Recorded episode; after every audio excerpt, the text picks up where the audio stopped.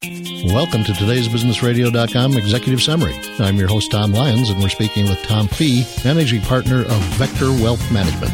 Our topic today is Social Security maximization or optimization. Mr. Fee, can you explain the distinction here? Let's say one individual has no retirement savings and must retire. Another individual also retires but has 10 million in investable assets. Clearly, the first must take Social Security while the second may wait till 70. Are there many variables that impact this decision? Again, two examples. First, we have clients where Social Security is meaningful to their plan and they are concerned about the economy short term. After using our Sojourn system, some clients have chosen to take Social Security and not use retirement savings. So that seemed optimal for them? Yes. Now for a specific example. One spouse was six years older, approaching 62. The other spouse was still working. We reviewed her quitting now with him working, working one more year, wait on Social Security, or delaying both. In the end, we delayed for two years. I see. And what is Sojourn? Well, it means a pause in the path of a longer journey. But Sojourn is our proprietary application and has a simple goal of giving our clients an understanding and confidence around their financial lives that they may not have experienced before, leading to refined decision making. Thank you, Tom. Contact information in our business reference library can be found at today'sbusinessradio.com. Vector Wealth Management, a fee-based investment advisory firm.